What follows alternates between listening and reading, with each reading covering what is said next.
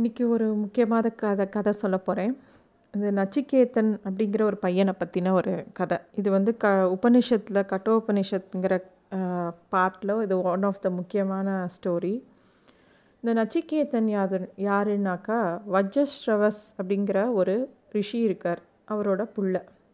அவர் வந்து ஒரு பெரிய யாகம் பண்ணுறார் தனக்கு வந்து எல்லா தேவதைகளையும் பிரீத்தி பண்ணுறதுக்காக ஒரு பெரிய யாகம் பண்ணுறார் அப்போ வந்து எப்பயுமே ஒரு யாகம் பண்ண உடனே தானம் பண்ணணும். அதில் வந்து எல்ல தன எப்பயுமே தானங்கிறது என்னன்னாக்கா நமக்கு நல்லா யூஸ் பண்ணுற நல்ல பொருளை வந்து இன்னொருத்தருக்கு கொடுக்கறது. ஆனால் இந்த வஜ்ரஸ்ரவஸ் என்ன பண்ணுறாருன்னா தன்கிட்ட ரொம்ப பாலே கறக்காத மாடு ரொம்ப வீக்காக இருக்கிற மாடு அந்த மாதிரியாக எடுத்து அவர் வந்து தானம் கொடுக்குறார். அதை பார்த்த நச்சிகேத்தனுக்கு மனசு ரொம்ப வருத்தப்படுறது. நச்சிகேதன் வந்து சின்ன பையனாக இருந்தால் கூட அவனும் ரொம்ப நிறைய ஞானம் உள்ள ஒரு பையன். அவன் போய் அவன் அம்மா அவள் அப்பாட்ட கேட்குறான் அப்பா நீ பண்ணுறது சரியா இல்லை. நீ வந்து உன்னோட எல்லாத்தையும் கொடுக்கணும். நீ என்ன யாருக்கு கொடுப்ப? அப்படின்னு கேட்குறான் அவர் வந்து ஃபஸ்ட்டு இந்த பையனோட கேள்வியை இக்னோர் பண்ணுறார் ரொம்ப காது கொடுத்து கேட்டுக்கல. அந்த பையன் திருப்பி திருப்பி கேட்கவும் அவர் ரொம்ப கோவமாகி உன்னை நான் யமனுக்கு கொடுப்பேன் அப்படின்னு கோவமாக சொல்லிடுறார். அப்படி சொன்னமும் இந்த பையன் வந்து அப்பா சொன்னதை அப்படியே ஃபாலோ பண்ணுறான் ராமர் எப்படி தசரதர் பதினாலு வருஷம் காட்டுக்கு போன்னு சொன்னோடனே மறு பேச்சு பேசாமல் நேராக காட்டுக்கு கிளம்பி போனாரோ? அதே மாதிரி இந்த பிள்ளையும் நீ எப்படி என்னை யமனுக்கு கொடுப்பேன்லாம் கேட்கல அவள் அப்பா சொல்லிட்டா சரி தானும் யமலோகத்துக்கு போகணும்னு கிளம்பி யமலோகத்துக்கு போகிறான் யமலோகத்தில் யமன் அந்த இடத்துல இல்லை. அதனால் இந்த குழந்தை யாரும் உள்ளே அலோ பண்ணலை. அதனால் இந்த பையன் அந்த யமலோகத்தோட வாசல்லையே மூணு நாள் வெயிட் பண்ணுறான் சாப்பாடு தண்ணி எதுவும் இல்லாமல் மூணு நாள் வெயிட் பண்ணுறான் மூணு நாள் கழித்து யமன் வந்து யமலோகத்துக்கு ரிட்டர்ன் ஆனவுடனே நச்சிகேத்தனை பார்த்த உடனே ரொம்ப வருத்தப்படுறார். ஐயோ இந்த மாதிரி ஒரு சின்ன பையனை மூணு நாள் வெயிட் பண்ண வச்சுட்டோமே அப்படின்னு சொல்லிட்டு நச்சிகேதனுக்கு மூணு வரம் தரேன்னு சொல்கிறார் நீ மூணு நாள் வெயிட் பண்ணின சாப்பாடு ஆகாரம் இல்லாமல் அதனால் மூணு வாரம் உனக்கு கொடுக்குறேன். நீ என்ன வேணுமோ கேளு அப்படின்னு கேட்குறாரு நச்சிகேதன் வந்து இந்த இந்த முக்கியமான கதை வந்து இந்த conversation between Yama Dharmaraja that is god of death Yaman யாருன்னா காட் ஆஃப் டெத் யம தர்மராஜாக்கும் நச்சிகேத்தனுக்கும் இருக்கிற கான்வர்சேஷன் தான் இந்த கதையோட முக்கியமான பார்ட் இந்த பையன் வந்து மூணு வரம் கேட்டு கேளுன்னு சொன்னோடனே இந்த பையன் ஃபஸ்ட்டு வரம் என்ன கேட்குறான்னா நான் திரும்பி பூலோகத்துக்கு போகணும் எங்கள் அப்பா கிட்ட. அப்போ அப்படி போகும்போது எங்கள் அப்பா வந்து என்னை பார்த்து பயப்படக்கூடாது. என்னை சந்தோஷமாக ஏற்றுக்கணும்னு கேட்குறான் யாராவது யமன்கிட்ட போயிட்டு திரும்பி வந்தால் நம்ம பயந்துருவோம் இல்லையா? அதே கவலை அந்த பையனுக்கும் இருக்குது எங்கேயாவது நம்ம திரும்பி போனால் நம்ம அப்பா நம்மளை அக்செப்ட் பண்ணிப்பாரோ மாட்டாரோ பூதம் கீதம்னு நினச்சுட்டார்னா ஸோ அதனால் அந்த வந்து ஃபஸ்ட்டு வரமாக கேட்குறான் அந்த பையன்.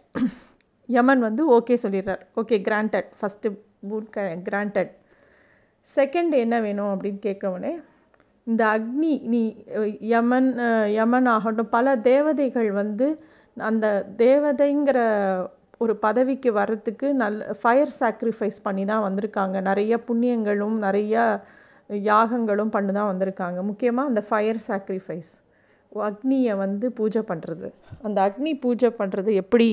அப்படிங்கிறது எனக்கு சொல்லித்தரணும் அப்படின்னு நச்சிகேத்தன் கேட்குறான் ஓகே அதுவும் சொல்லித்தரேன் அப்படின்னு சொல்லிட்டு யமன் வந்து அதுக்கும் ஓகே சொல்லிடுறார். செகண்ட் பூனும் அந்த பையனுக்கு கிராண்ட் பண்ணிடுறார்.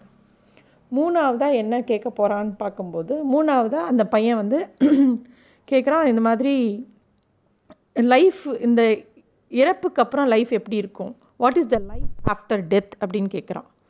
இது வந்து ரொம்ப ஒரு கடினமான கேள்வி. ஆனால் நச்சிகேத்தன் அந்த சின்ன பையன் ஆல்ரெடி ரொம்ப ஞானமுள்ள பையன் யமனை பார்த்து இந்த கேள்வி கேட்குறான். யமன் வந்து அந்த கேள்வி அந்த பையன்ட்டு எதிர்பார்க்கவே இல்லை. யமன் வந்து இந்த கேள்வி கேட்காத.